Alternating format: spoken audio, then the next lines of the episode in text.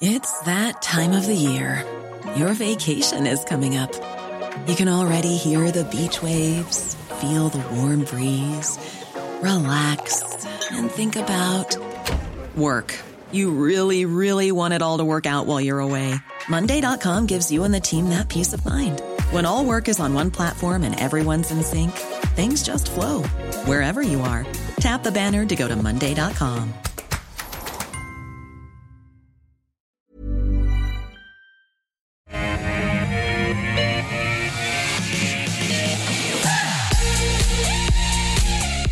G'day and welcome to the call. 10 stocks picked by you, two experts, one hour. It is Tuesday, the 27th of June. I'm Andrew Geoghegan. Great to have you with us here. And let me introduce our experts for today's show Mark Moreland from Team Invest. Mark, good to see you. Good to see you too, Andrew.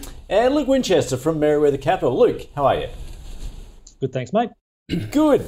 All right. Well, let's uh, let's get into it. Been interesting uh, on the local market, of course, over the last few days where we've seen some uh, pretty heavy selling. Uh, today being the exception, we've broken that uh, that four day run of uh, of selling. In fact, to be up uh, around two thirds of a percent thus far. Um, Luke, what are your observations? Of course, we're at near the end of the uh, the financial year. Is you sort of factoring that in? A lot of perhaps tax loss selling. Hundred percent, yeah. Trying to get to the end of the week, end of financial year. I think that tax loss selling, particularly, you know, at the smaller end where I play the the illiquid stocks, and if you've had names that have put in a bit of a poor year, uh, a natural target for someone to, um, you know, take their losses and, and and move on, and you know, hopefully greener pastures ahead for FY24. Um, but I think you're right, Andrew. I think you know, particularly the last couple of days, the last week or so, is where you're seeing that tax loss selling really be probably the dominant factor um, in in certain pockets of the market. Yeah, because Mark, I mean, we've seen, yeah, take a look at the US market. It's yep. uh, really leapt ahead over the past six months. Yep. You now looking at investors perhaps thinking a little overboard at these levels? Uh, well, it depends on the company. I mean, the trouble is when we talk about the market, it's the whole lot. Yeah. and if you look at Nvidia, and there's, there's only a few stocks really that have um, been the cause of the, ma- the most of the increase. So, uh, I mean, they're, they're tech stocks again, but uh, we are we live in a, a, tech enhanced exponential age, I think. So yeah, I don't think that's going to change anytime soon. I think the deck will get shuffled a bit, but even yep. if you look at AI and so on and the impact of that, it really is going to help the big players like the uh, Microsoft and um, even Amazon's announced new things they're doing, and obviously Apple and so on. So it's going to be very good for them. Um, but um, you know, I think uh, Musk said probably one of the first trillionaires ever created will be through AI. You know, mm. Personal trillionaires is probably true. Yep. Uh, from an investability point of view, I think the the the companies that are benefiting from it or who have a clear path of doing that. And I think Apple uh, last week when it came out with its um, um, release of its new products and the new uh, Apple goggles. Did you see it? Mm. Absolutely mind blowing. Yeah. You know, and I think what it's done is it's sort of proven or ch- proven where people were wrong when they said, "Oh, now that Jobs has gone, Apple's lost its mojo and can't come up with new things really." Uh, whereas I think that's about as significant as the iPhone was. Yeah, I, technology you, change. You so. feel as though we're at the cusp of another revolution. I think so. Yeah, yeah, yeah, very exciting. It is exciting, yeah. but also a little daunting at the same time. it is scary, scary, exciting. Yeah, yeah, yeah, yeah. Great way to sum it up. All right, well, let's uh, take a look at the first five stocks we're going to look at on the show today. PolyNovo, Bank of Queensland, Mineral Resources, Carnaby Resources, and EnviroSuite. Our stock of the day is Medibank Private. APRA telling it to set aside $250 million in extra capital after the insurer's data breach last year, where a hacker stole the personal information of around 10 million current and former customers, releasing it to the dark web. And the banking regulator now conducting a targeted technology review of Medibank, citing weaknesses it identified in its information security after the network intrusion. Medibank, in response, saying it will continue to provide its full support and work with APRA, but hold sufficient existing capital to meet the adjustments and won't be reducing its target health insurance required capital ratio. Yeah, in fact, you heard from the chief executive David Koczkar this morning saying it has strong and it is well capitalised at this point to meet those requirements. So, Mark, yeah, we know those issues. In fact, the stock sort of bounced back um, after that. Sort of Australians tend to take in this, these sort of uh, intrusions in their stride now, unfortunately. Uh, but when you're looking at Medibank Private, what are you what are you watching here? Uh, I wouldn't watch anything. It's oh, okay. Uh, Medibank Private is a very very ordinary business. Uh, if you look at their um, earnings growth, it's negative 2.7 per year average over the last six years. And I'm looking at the 10 year chart, and basically since 2016, I'll be kind and say it's flat, as in there's no growth at all. So it's dead flat. So there's no EPS growth rate. Now that's you can still make a return on a company with no growth if they run it well and you get a good dividend. Mm. Uh, the problem is it's on a 24 PE, so so the market's paying a very high multiple for no growth and you go, well, how does that equate to your returns? Well, it's not good.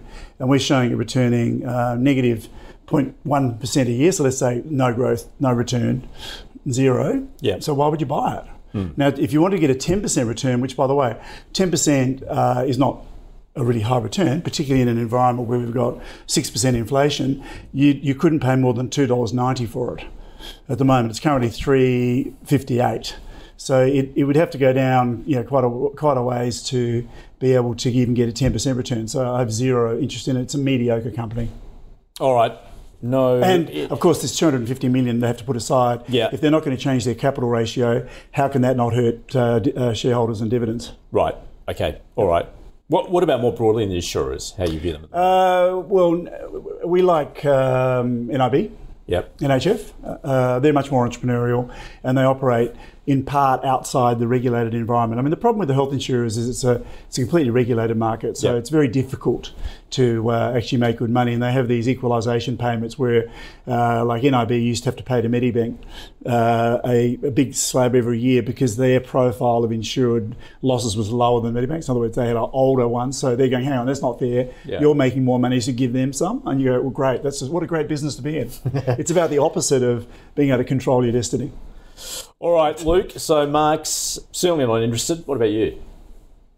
I basically agree. I mean, it's a mediocre business, but it's defensive business, and I think that's the the aspect that the market's really jumping on. You know, we are just talking about um, a bit of a nervous market at the minute, particularly coming to year end. There's a lot of worries, you know, over macroeconomics. Um, you know, the consumer. The one thing we know is that you know health insurance like this it will be steady. Um, you'll get your government mandated three to four percent increase every year, and it'll, it'll tick along. Um, I agree with Mark though. I think the market's paying too high a price for that defensiveness. Um, you know, it's about twenty times earnings. I think it's a sort of business you'd like to probably buy about fifteen times earnings. Um, if you equate that to the dividend yields about four percent, you'd probably like to see that get up towards five, five and a bit. Um, if you look at the announcement today, it it's a slap on the wrist from APRA. I mean, really, it's it's nothing. I, I, think the the negative reaction, it's off a few percent, is mostly because of this technology review. Um, you know, Medibank Private, no doubt, is a big bureaucratic beast of a business. Um, its technology processes, I'm sure, are subpar. And you know, the the outcome of this review is probably some sort of transformation IT project that you know we see the big four banks embark on every few years. Mm. Um, so for me, look, I would I would hold it if you're someone who is just ultra defensive and just wants that as an aspect from your investments. Otherwise, I agree with Mark. Seek seek um, somewhere else if you're looking for any sort of capital growth out of your uh, portfolio. All right. Okay, that is our stock of the day, Medibank Private. Let's get into the ones as picked by you. The first one, PolyNovo. Uh, Phil wanted to know about this one. It is a medical device company, develops um, medical devices utilizing its bio biosorbable uh, polymer technology. Um, I know, Luke, you can explain this. Uh, it's its sales, in fact, um, last time I looked, uh, actually accelerating on a monthly basis. Getting into new markets. It's certainly got a focus in the States at the moment. Recently launched its MTX product. Luke, tell us more. Yeah, Novosorb's their main product. It's the treatment of uh, burns. So um, competes with a couple of other companies on the ASX like Avita Medical and I think Aroa um, Biosurgery. Um, if you ask me the exact science and the differences in their products, I, I couldn't tell you, Andrew, but I, I, know they sort of go after that same target market. Um, look, uh, I mean, you know, the, the, positives you can take from this business, as you said, sales are, are accelerating and off a low base, accelerating quite fast. Um, you know, looking back through their recent announcements, March was was a record month for them for six million revenue, um, and then two months later, May was you know um, another record month with seven mil revenue. So you're seeing you know month on month acceleration, which is which is really good, and it's it's what you want from this type of business. Um, executive David Williams, um, Kidder Williams um, is where he comes from, corporate advisory business. He is a the chairman here, buy, owns a lot of stock and has been buying more on market, very much putting his money where his mouth is, which is good to see. Um, slightly loss making, but there's plenty of cash in the bank. For me, though, it's just the price that you're paying today already factors in, you know, a huge level of success. It's close to a billion dollar market cap, um, and as we said, you know, they'll probably do sales around you know maybe 50 mil or a bit more than that for the year. Um, profits, you know, still still probably loss making. Um, so for me, you know, a, a, bit too speculative. But look, I must admit, if you are that sort of investor willing to to speculate, you're at least seeing what you want to see, which is that that revenue top line, you know, not just growing, but growing fast and accelerating, as you said, that exponential sort of growth, which is what's really exciting. So I can sort of see the market's excitement, but for me, the price is a bit too much. Best I can say is a hold. Yep. Okay. Mark. Um, it, biotechs are um, always very difficult, particularly hit, when hit they're not profitable. Yeah. like CS, CS, CSL's a biotech, but that's a good one. Mm. Uh, PolyNovo may be a good one eventually, but they've got 10 years history. And I agree with Luke that the sales have actually been increasing quite strongly since 18, 2018, but their profits were going up uh, well, they've been all over the place really, but they, their revenue, not sorry, their uh, earnings mm. uh, actually um, started increasing in uh, 21 to 22, and then they fell off a cliff, and it's gone into a much, it's gone into a bigger, a bigger um, loss, which isn't encouraging. You know, so in other words, they're getting the extra sales, but their and their earnings are going the other way. Yeah. Uh, look, all the things Luke said are true, and I think the key word he used was speculative because it really, until it starts getting into a having a sustainable business where it has regular clients, where it's making a profit, it's very hard to put a value on it. And the trouble is, prior to that, there's no PE ratio even, so it's very difficult to know uh, how much you're paying. Like, what does that mean? So as soon as they make a profit, you'll get a PE ratio. Yep. And it'll be horrible as in really high. Mm. Uh, currently negative six on return on equity, which is you know it's got a fair way to go to get in the black. But look, it might, but it's not something we would uh, be interested in. All right, just take that as a no. Yeah, then. Yes, not yes. interested at this point, but you're willing to watch it. No. okay, right. life's too short. I don't want to watch 2,000 companies. I just like to watch the ones I like. Fair enough. Okay, I get to where you're coming from.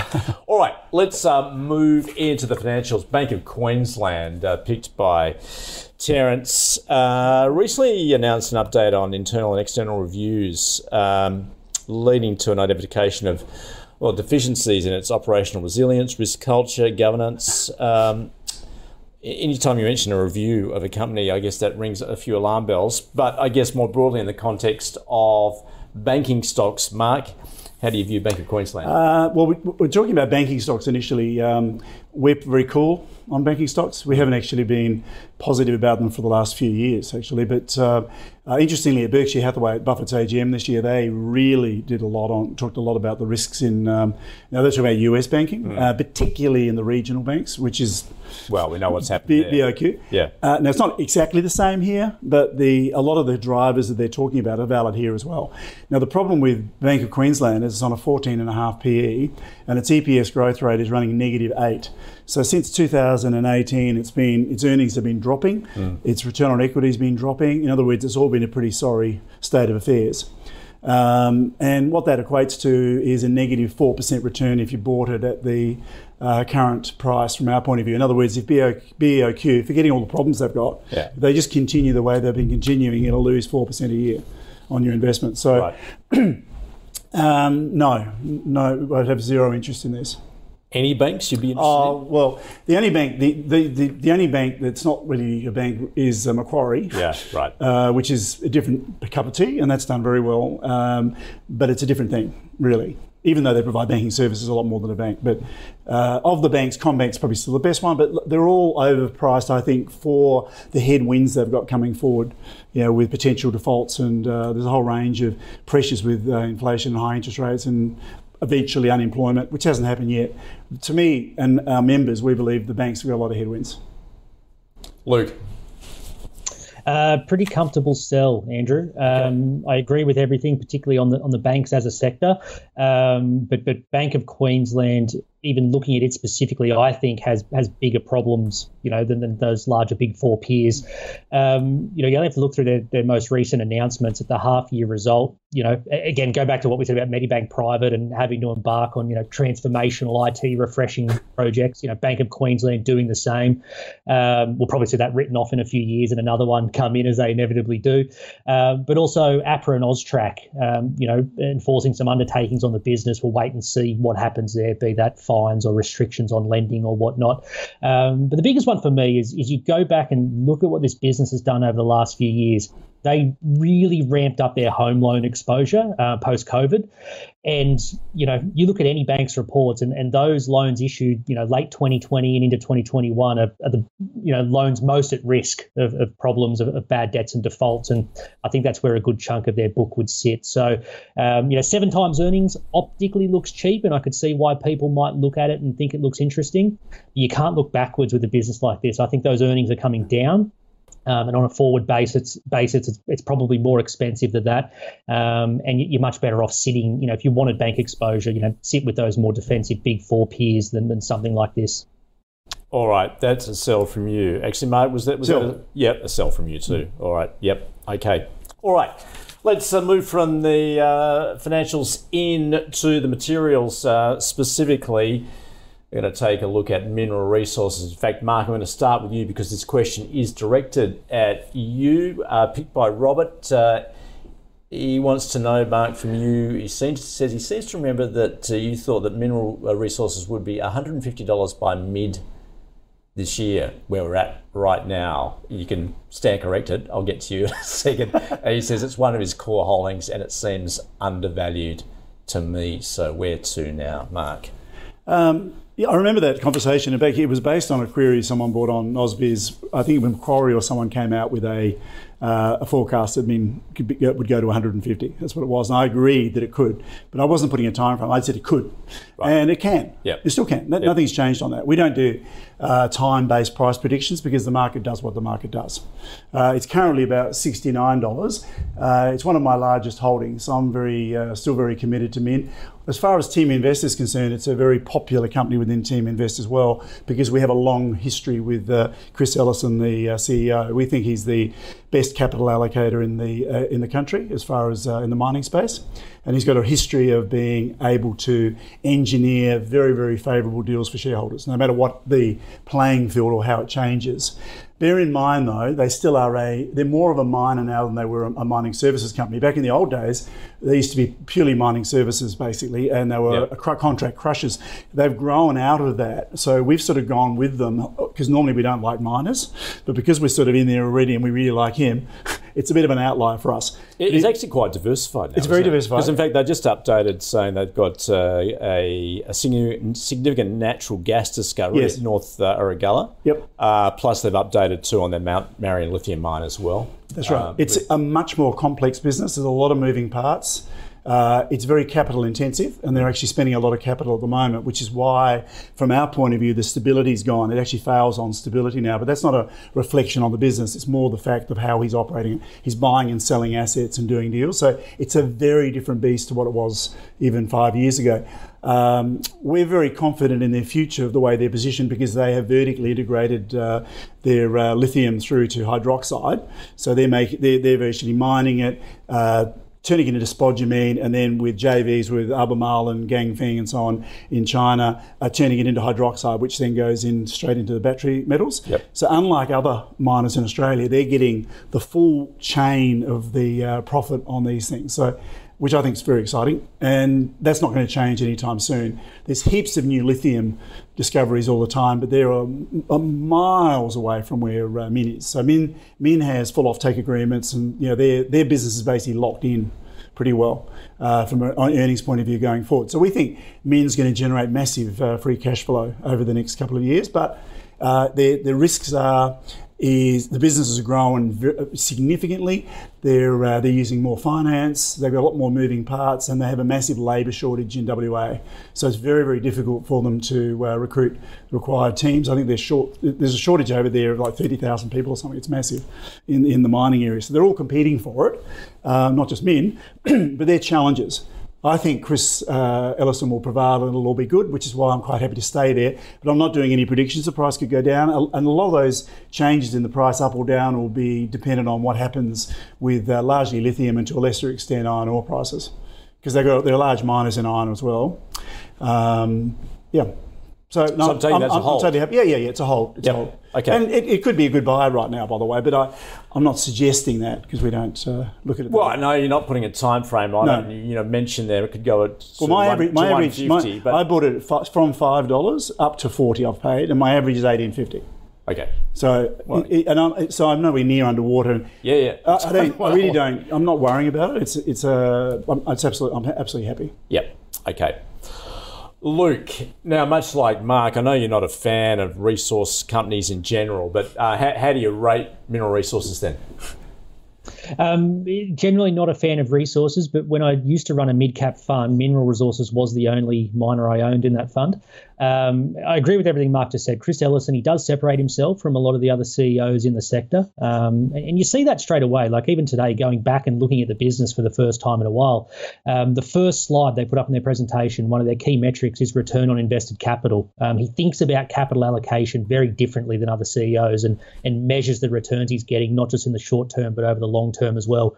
Um, and you see that by how he counter cyclically invests. I mean, he invested in lithium when lithium prices were bombed out and, and the market didn't want to touch the, the commodity. Um, and then you watch him, he'll, he'll come out and, you know, with lithium booming, he'll probably spin off some of their assets and, and look to, you know, reinvest in the next bombed out commodity, which could be, you know, energy, which, he, you know, he's looking at at the minute. So um, I agree with Mark. It's a business, you know, that you're looking to, to, to build a position and hold for the long term with a good capital allocator and a good team in place.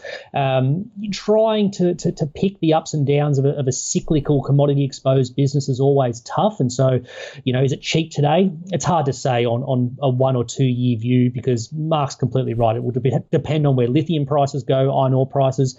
But I think what you can confidently say is if you look out five, ten years with, you know, as long as Chris Ellison and his team are still at the helm, um, you know, they'll be they'll be accreting value for shareholders over that time and you'll do quite well. So I would say hold. If you don't have a position, you know, for me, like I said, it's not something you rush out and, and, buy straight away, but this is the sort of stock you just add to over time to, to, to get the sort of sizing that you want, and then maybe you know keep that sizing around a, a comfortable level on the on the big runs, you know, like it, it, got a couple of years ago on the back of the the lithium um, sort of uh, mania. So mm. yeah, uh, hold hold for the program. Yep. Okay.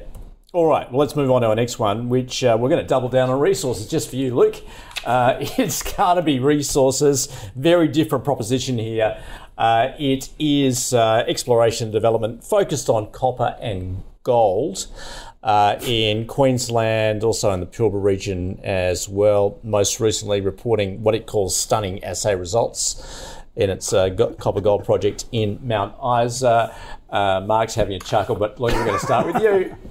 Yeah, yeah. I need to get my uh, you know thesaurus out and, and try and figure out out of all these um, out of all these words they use, which one's actually the best? Is it magnificent or stunning or fantastic? Um, it's ringing, ringing alarm bells for you straight away, isn't it?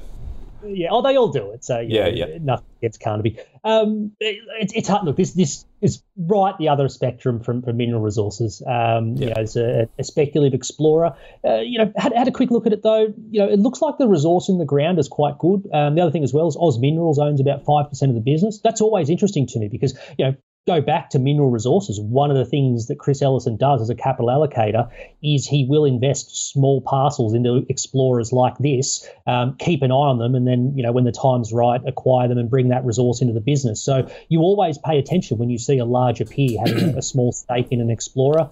Um, but other than that, it's hard for me to, to add too much more value, Andrew. I mean, copper is a you know there's, there's a lot of bulls for copper right now. There's a, a lot of people saying it's in a structural demand, and that you know particularly the rise of EV EVs and the electrification of everything, we'll need a lot more copper into the future.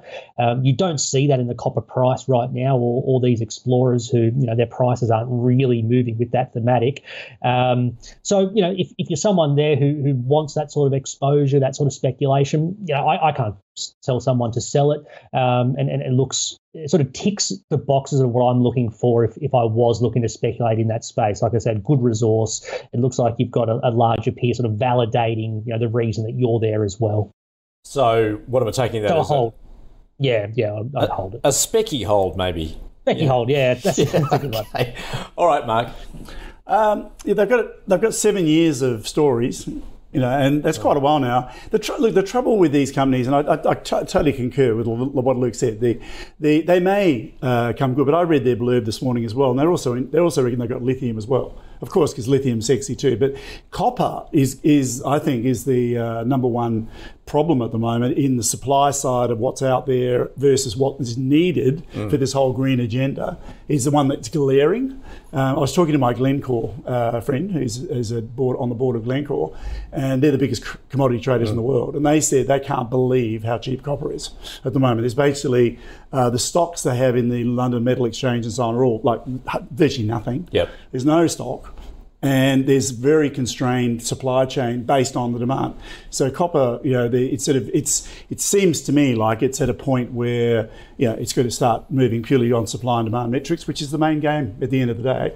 Having said that, investing in companies that have potential copper in the ground and so on. It's a long way away from actually selling copper and getting a return on it. But they they'll if if if that's right and copper does jump up, then the companies that do have copper in their name or um, have have some resources would probably uh, benefit significantly. Well, so it's in the spec. It's in the spec area. Well, particularly it's a long term story. We know yeah. as you talk about you need it. structural which that deficit in uh, in copper. So I guess but there's a lot more lithium around than there is copper. Yeah. Okay. So okay, it's speculative. Yep. But on that basis, then I mean, I know you're still reluctant to get into this space, but you still wouldn't. No, no, because it's a it's a it's a philosophical philosoph, philosophically it's a how you approach investing, what your philosophies are, and you need to stick to your rules. Yeah. Because otherwise, you, you get lost. because you need to be a real expert, even for, as Luke said, to to understand what they have in the ground and how good it is, whether whether it is stunning or not. Uh, you know, you've got to have a fair bit of knowledge to be able to even make that calculation, or to I wouldn't be, I wouldn't know where to start. Yep. So then you'd be relying on third parties, and that's their opinion. So I'd much rather deal in businesses where I can understand what the business does and uh, make a judgment, or say in the in Min's situation, what their performance is, what it's been in the past, what the management's like. You're in, on much stronger ground than you are buying something that's purely speculative. All right. Well, on that basis, I don't hold great hope for our next pick, Mark, which is EnviroSuite. Yeah. Uh, let's get to that one picked by uh, Charlie. It develops and sells environmental management um, technology solutions. Um, it uh, posted a loss in its most recent uh, financial year of around 13 million market cap, um, 97 mil thereabouts. Uh, so it's small. Um, how do you look in EnviroSuite? Uh, well, I've never heard of it until uh, this morning. Right. So that's not a good sign. So, so I had, had a look at it. Um, yeah, it's, lose, it's losing losing money. So it's got a negative return on equity of about ten percent a year. It's got ten years history though. So you sort of wonder now, this company must have been in business before it listed. So there must have been a private history before that. You don't just list mm. out, of, out of thin air usually. So it's more than 10 years history, but they still haven't been able to make any money. And they, they manage, um, uh, looks like software and so on that reports on water and uh, greeny type things for airports and you know areas which you would have thought were quite lucrative, but they don't make any money. So when do they start making money? I don't know. Know I mean, and if you look at that chart, looking at those blocks, it looks like it's very um, illiquid, uh, illiquid as yeah. well, which is not a, a, game stopper in itself, but it's that also means there's not a lot of um, a lot not a lot of interest in the market. Uh, and I have zero interest in it, and it's hard to make any. I can't get anything out of the numbers that would make me get excited. All right, Luke, it's over to you to save the day. Oh, struggle to do that, Andrew. Um, I know the business, so that's yep. a, that's a positive. I, you know, as a, as a micro cap investor, it's one that um, you know I've, I've, it's been on my radar for a while. Um, it's come up before, and I think the phrase I've used is I, I, want to like this business. You know, it's it's it's software. It's in that environmental monitoring space. You can see the tailwinds for what these guys do around noise pollution, water pollution, um, environmental monitoring Um, as Mark said, though, the problem is, is like a lot of small cap tech companies, the, the struggle to actually reach profitability, sustainable um, cash flows. It's just eluded them for a while, and you know it's not because of an insignificant revenue base. This is a business that does you know 50 million in recurring revenue, um, but still, even even on that level of revenue base, struggles to to generate a profit a couple of red flags. So the first one is, despite being a software business, their gross margins are only about fifty percent. That's sort of that's well below where you'd expect a software business, and to me says there's a lot of maybe consulting revenue or something like that in what they do, um, or it's not as scalable as as some of your pure software peers. Um, and the other red flag is the, the guidance they've got of working towards profitability is under their adjusted EBITDA metric. Now, you've got to be so careful with, with EBITDA. I mean, I won't go into what Warren Buffett calls EBITDA, but the problem you have for software businesses is, is if they capitalize development um, onto the balance sheet, then you can have a large cash expense, you know, underneath that metric. So you can re- be reporting a profitable adjusted EBITDA metric, and then you know still be very much um, loss making from a cash flow point of view, depending on how much capitalized software development's coming in behind it. So, um, look, there's a bit of appetite for M&A around these beaten down tech stocks at the minute. It wouldn't surprise me if a business like this, you know, if we wake up one morning in, in the next few weeks or months and there's an acquisition. Um, but I struggle to get enthused, Andrew. And to be honest, I, I suspect we're seeing, a, you know, the victim of, of, that tax loss selling we were talking about at the start of the program. Um, I'd, I'd, just be sitting on the sidelines with this one. Um, if if you own it, I, I, guess you hold it. It's, it's, it'd be tough to sell it here. Um, but yeah, it's a, it's a tough hold. Yep. Okay. All right. That's a pretty negative assessment then for EnviroSuite. All right. Let's sum up where we've been for the first half of the show. Our stock of the day was uh, Medibank Private. Uh, well, Mark calling it a very ordinary business uh, with uh, high multiples, no growth uh, for no growth there. Uh, well, if he was pushed to it, he prefers uh, NIB, but pretty much an avoid then from Mark. Uh, Luke tends to agree, mediocre, but a defensive business, but too expensive. he's saying calling it a hold if you're ultra defensive. Um, to our stocks as picked by you, PolyNovo the medical device company. Uh, Luke, sales point, sales accelerating fast, he says, but it is loss making. It is just too speculative at this point, but he would be holding it. Um, Mark saying, yeah, very specky, hard to put a value on it. It is a no. Bank of Queensland, the regional bank there. Um, well, it's a sell from Mark and a sell from Luke, so uh, none more to be said there, really. Uh, not a good assessment there for Bank of Queensland. Into the resource space, mineral resources. Well, this question was actually pointed uh, directly at Mark. Look, he is a, a, huge fan, one of his largest holdings, fan of uh, Chris Ellison. Uh, it's he points out though it is capital intensive, uh, but he does have a hold on it, as does Luke. And then staying in the resources space, Carnaby Resources. Uh, that's uh, exploration, development of uh, copper and gold. Uh, a speculative explorer. Luke says, you know, if you push to it, you hold it, but Mark, once again, not interested. And finally, there, EnviroSuite, um, as Mark points out, a 10 year history of making, well, loss making, no, and a no also from Luke. If you push to it, maybe a hold if you do own it. All right, let's uh, summarize um, our uh, portfolio, that's where tracking our own high conviction fund is picked by our investment committee. The latest episode of that committee is live for you to watch at ausbiz.com. So checking in on the update. Going into June, South 32 was replaced by Altium. Woodside Energy was removed. Its weighting of 3% was split between CSL, Lynas, and Wesfarmers. Elders was removed. Its weighting was split between the newly added Avita Medical and RPM Global and uh, checking out the performance thus far would have taken a bit of hit over the last week and in fact we are down to just over 5% on a cumulative return basis since its inception in March last year. So keep sending in a request, keep this call switched on to see which stocks our committee will be looking at next. All right, the next five we're going to be taking a look at JB Hi-Fi, Appen, Healthia, GrainCorp, and A2 milk. All right, let's get into the retailer, JB Hi-Fi, picked by Parva. Uh, it is, uh, well, obviously difficult space at the moment given uh, we're sort of seeing spending falling across a broad range of, of retailers. Um, perhaps we're at a tipping point. We'll find out from uh, both Mark and Luke what their thoughts are. But uh, more specifically, I guess, um, JB Hi Fi. Mark, let's start with you then. How would you assess, you know, given where the economy is travelling at the moment, uh, everyone trying to sort of mm-hmm. avoid spending too much, particularly as far as those discretionary stocks are concerned? Well, that's what the media says. Okay, so what you think that's not accurate? No, yeah. I think what people make a mistake of is they look at one company like Adairs came out with a poor. I think they were down thirteen percent mm. um, on sales, and then. Uh, uh, the market assumes, well, there you go, there's the canary in the coal mine. That proves that consumer spending is off. Therefore, all the other retailers will suffer accordingly. The reality is, it's never quite like that because they're retailers and there are retailers, and they're, they're all managing different businesses, and a lot of it comes down to how you manage your stock, and a whole range of things dictates what your uh, performance will be. JB Hi JB Hi-Fi has been a very very long term high performer in that it manage, seems to manage to tweak the business all the time to be selling what people want, and uh, and and does it very successfully.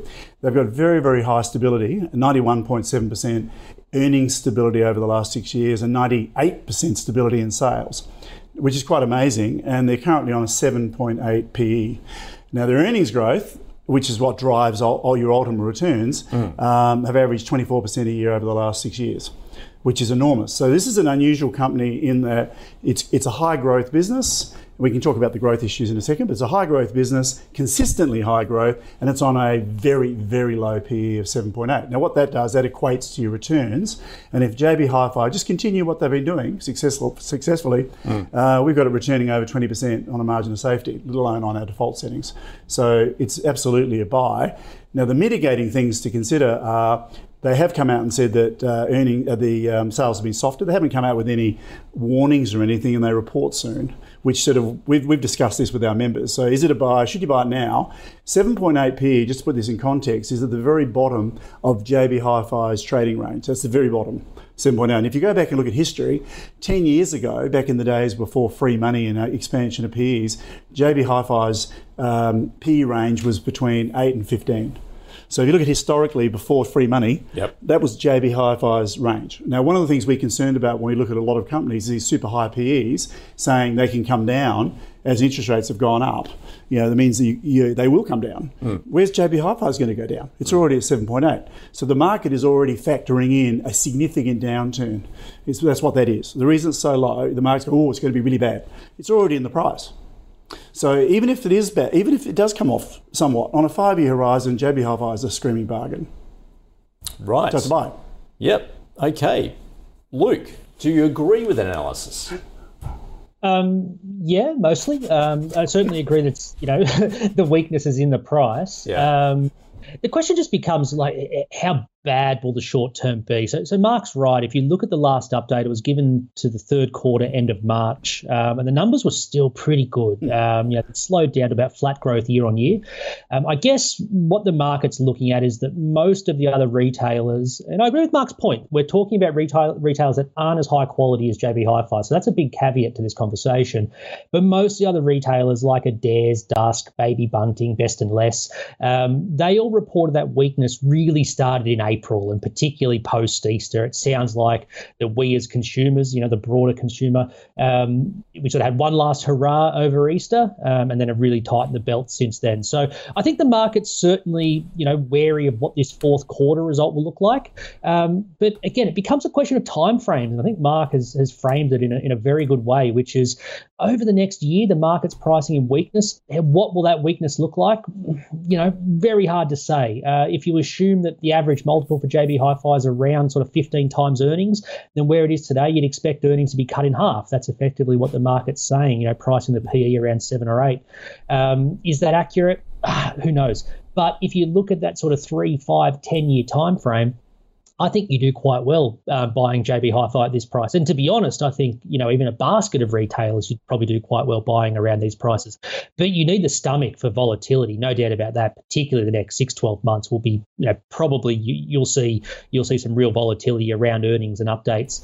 Um, you know, the other thing that I, I think Mark was touching on a little bit, I agree with, is you know when you go through these periods of weakness, the good businesses come out the other, the other side stronger. You know, JB Hi-Fi will take market share from from weaker competitors and, and smaller competitors and consolidate and mm. become out a bigger, more profitable business. So, um, is it a screaming buy? I, I, don't know if I can be that enthusiastic, but I actually I actually will say buy. Uh, yep. But again, you need that longer term time frame which Mark is, is coming is coming with. He's spot on there. It's it's not a six month trading buy. No no way at all. Yeah. Well, either way, it's going to the investment committee because it is a double buy, whether it's screaming or it's also it's also paying eight point eight and a half percent fully franked dividend. Yep. Oh, well, so that's about twelve percent on dividend as well. Okay, you're talking about a win-win here. Yeah, I suppose okay. you, know, just if you look at it, and a screaming's probably I'm getting a bit down, mate. It's not very often we get one that I really In like. In the context yeah. of where we've yeah, been yeah, that's the first right. half of the show. But if you have Medibank or you have Bank of Queensland, why not sell those dogs and put it into JB Hi-Fi? You'd be All far right, better off. Okay. All in for that matter. There's a strategy right there. All right. Let's get into the next one then. Now, we're talking about AI at the top of the show there with Mark. Uh, you'd think any company at the moment that is linked to AI would be doing well. And then you have Appen. It's uh, this one's picked by uh, Mike. In fact, uh, look, uh, yeah, AI data services company did provide a week trading update. Uh, also, the company's uh, CFO is stepping down less than two months in the role, which is also Uh, not a good sign. And you just look over the past five years, it's been a tale of woe for shareholders. It has been on a steady downward trajectory, certainly since the beginning of COVID. Luke, Tell us about Appen. Well, you summed it up quite well, Andrew. I mean, it's been you know an absolute debacle for, for the business, management, shareholders. It, has been tough last couple of years, and and as you said, this is in the context of what should be some huge tailwinds for this business. Um, I think they play up their exposure to AI a bit. I mean, they have no direct exposure exposure to AI. They're, they're the picks and shovels to it in a sense where you know they provide the the, the human labour which will annotate, um, you know, speech data, images, and feed that into AI systems, which will then, you know, self-learn and, and be able to, um, you know, reproduce the, the artificial intelligence into the future. Um, yeah, there's the share price chart there. It's, it's been a tough ride. Um, look, I actually still think this is a sell. I, I think if you look at the business today, despite that share price chart, you know, you're looking at a five-year chart which is down, um, you know, 82%, but from that high, it's you know probably 95% um, it's still on a 350 mil market capitalization. You know, it's not a small business by any means. There's a lot of expectation still priced in here. Um, and if you look at where that where they were back in 2020, 2021, you know, they earned some some decent profit margins, but I think those days are past it. But what really worries me about this business is you get downgrades all the time from, from companies and, and you often maybe get one or two. And and you know the first downgrade okay things happen. The second downgrade sometimes management are a bit more optimistic about the turnaround or what needs to happen to you know fix the business. When you get five six I, I don't even know i should have went back and counted but there's been you know probably yeah five or six downgrades from appen over the last couple of years. To me signals this management team and to be fair there is a new management team in place but they have no real idea about their business or its competitive position in the market to, to me to, to be downgrading that many times. Something's wrong in, in that mm. sense. So, uh, you know, it's and it's not profitable. It's losing money. Lost twelve million dollars through the first, um, you know, through to April this year. Um, I think it's a sell, despite yeah. you know the pain you've suffered. I, I, I just don't think it turns around. Yeah, all right. You've justified that. Get out if you're in it, Mark. Can you add to that? This is an interesting business, actually. We used yeah. to like it. Right. And So it was classed as a wealth winner for us. And I actually went, when I looked at the price and real, I didn't know it had gone down to $2.30. I mean, I, was actually shocked to see that. Right. Uh, we haven't talked about it in Teaminvest for a couple of years. So we, and I went back and had a look at our reports on it. And we actually did, in 220 was our change of view. We had one group passed it one group failed it. And the big concern, and then a really big uncertain one. And it was all to do with AI and disruptive technology because Appen all they did, you've got to think about their business, and um, uh, it's already been summed up, but I'll, what they did is they had a team of like a million of people around the world. So they were like a labour hire business where those people would then look at an image and in that in that language say, "Oh, that's a, a cat laying upside down under a couch or something." You know, so it was all about uh, feeding the, um, the bots AI. and so on yeah. for the Facebooks and the Googles of the world. They've only yep. got five, they only had basically five major clients. And guess who the five clients were? The biggest IT companies, which are the ones that are most strongly positioned in AI now. What do they need Appen for? And we thought at the time this looks like a logical disruptive uh, disruption to the business because why can't the AIs do that? You know, much more efficiently than a million people around the world. Yep. And it. That's that was my view, and I sold it. So I didn't get it at the top. I sold it down off, a bit off, but we. I'm, I'm pleased to say we actually picked that up early, and, and we haven't talked about it ever since. And that's why I said I couldn't believe it's down at two dollars thirty. I mean, that's a massive drop. Now, because of their client base and who they are, how would Appen be able to provide any services in AI to them? Yep. you know, being real. I mean, it's, I think they've served their part purpose. You know, they've they've helped educate, they've trained these machines and so on. But the market's now, the world's now moved on. Appen's business model, I would think, is totally. Uh, basically defunct, but they still have earnings. So I don't know. Uh, um, you know, look, I don't know what's going on. No idea. All right, so it's a big no, Oh, yep, avoid. yep. Yep. Okay. All right, let's move on to Healthia. This one picked by Tyler. Uh, health Group, representing around 30 health brands, serving local communities. Well, look, it's allied healthcare provider. Uh, began with a string of acquisitions here. Mark, can you tell us more about this? No. Okay. All right. Maybe Luke wants to start. I'll have a go. yeah. All right. Uh, you summed it up well. So it's a roll up of, of allied health providers, uh, focuses on like podiatry and um, chiropractors, things like that. Um, chart looks pretty ugly, and, and to be honest, when I looked at it at first, I thought it was a bit of an overreaction. Particularly if you look at the profit and loss, it doesn't look too bad. Um, you know, trading on about 17 times earnings. Um, I, I'm making some adjustments to that. Always be careful when you get sort of, particularly for these businesses that are making lots of acquisitions. You know, management will often have their version of profits, but it, it'll exclude a lot of stuff like acquisition costs, restructuring costs, um, things like that. So, um, about on my numbers, about 17 times earnings. Not you know, not super expensive. It's probably quite defensive in the area it plays. I think what worries the market, and, and rightfully so, is the balance sheet looks pretty stretched for this business. Um, 80 mil debt on the balance sheet, and then another, um, I did have it jotted down here, um, another $60 million in lease liabilities. Um, so, you know, you've got a, a pretty stretched balance sheet from what I can see, and the cash flow behind the business probably doesn't support that level of debt. Um, they raised capital back in October last year. And what I did notice, and I think is worth paying attention to, is they completed the institutional component of that raise for $10 million. When they tried to get an additional $5 million from their um, retail holders' um, entitlements, they were trying to raise five million and only raised one. So to me, you know, you've already tapped some institutional holders on the shoulder back in October. They're now all underwater from I think it was a dollar forty price. You tried to get your existing retail holders to chip in as well. They didn't do it. I think the market's looking at this business and saying you probably needs to raise capital, but where are you going to get it from? Um, you know, you probably need to convince institutions to come in again. Uh, and I don't think they're going to come in at anywhere near, you know, they're, they're going to want a big discount, I guess, you know, a big margin of safety before they put more money into this business. So I'd be watching that balance sheet pretty carefully at the next report. Um, and in particular, cash flows coming in to support the level of debt and, and lease liabilities they have. So, um, yeah, I'd be on the sidelines. Um, if you're there, just like I said, watch watch that level of debt and watch those cash flows because I think the profit and loss makes this business look a little bit more attractive than what I think it is. Okay. All right, Mark, you can make this short uh, because we're running out of time.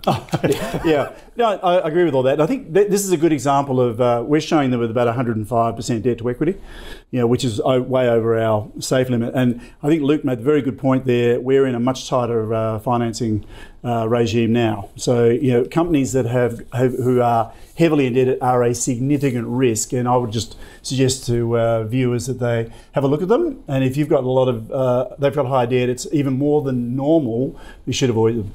Yep. Because if they can't raise money, they can't grow. And this looks like a roll-up model. They're buying private companies, and we don't like roll-ups. They tend to they tend to go all right for a while, then fall in a heap. Because the owners of private companies, once they sell into a corporate structure, hate it.